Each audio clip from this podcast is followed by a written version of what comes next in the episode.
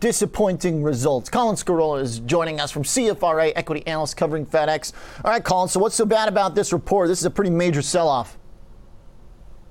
Hi, Oliver. Good morning, and thank you for having me.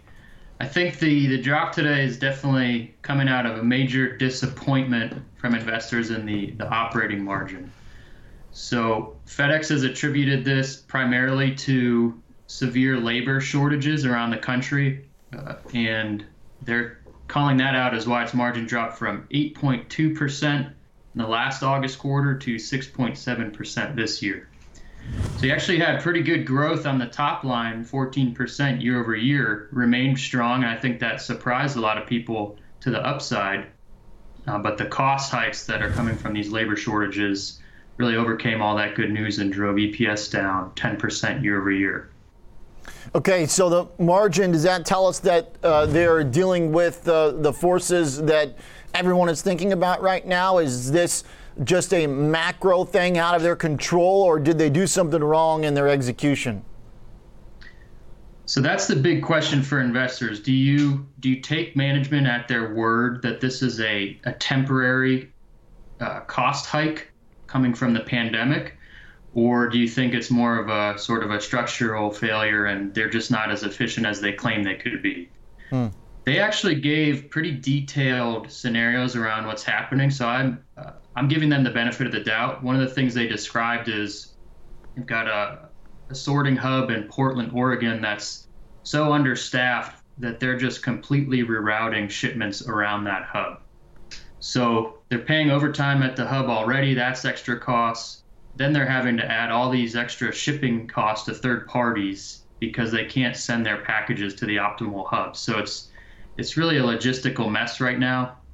Hmm. And I believe that this situation will improve over the next year because if it was just FedEx calling out these labor shortages, I would kind of have some doubts in my mind about how much to believe this. But you're hearing it across the economy, you know, airlines, travel industry, hotels, all kinds of different consumer facing industries are facing the same thing.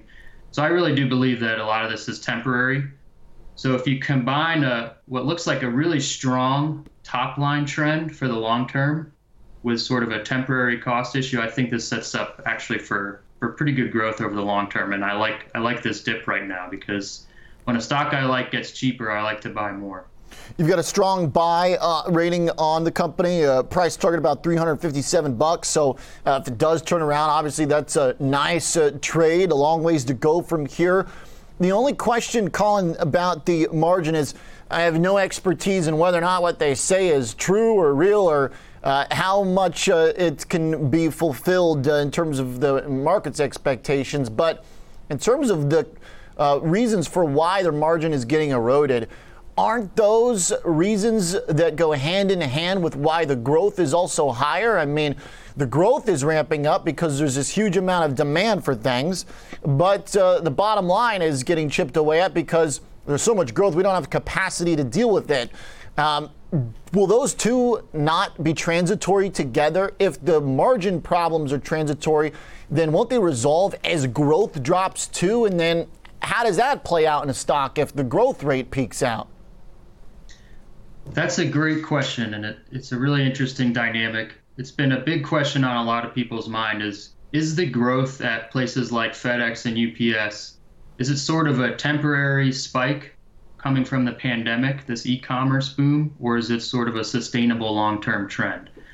I'm confident, in, based on what we've seen in this report, that the revenue trend is actually very sustainable, hmm. and it's really no longer a pandemic spike because if you think about this whole past summer, people have been you know free to shop in stores. Uh, travel travel rebounded domestically very strongly over the summer. So I no longer see this as sort of a pandemic boom in package volume.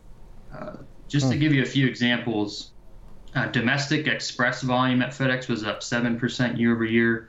Their home delivery volumes continued to grow about 2% year over year, and freight was up volume 12% year over year. So the volume growth is continuing to be pretty impressive in my view, even as the sort of pandemic restrictions on where you can shop and where you can go largely subsided in the in the last three months. So mm. I think the top line is very sustainable. uh, but we still had a lot of restrictions on who was working and uh, how much hiring they could do.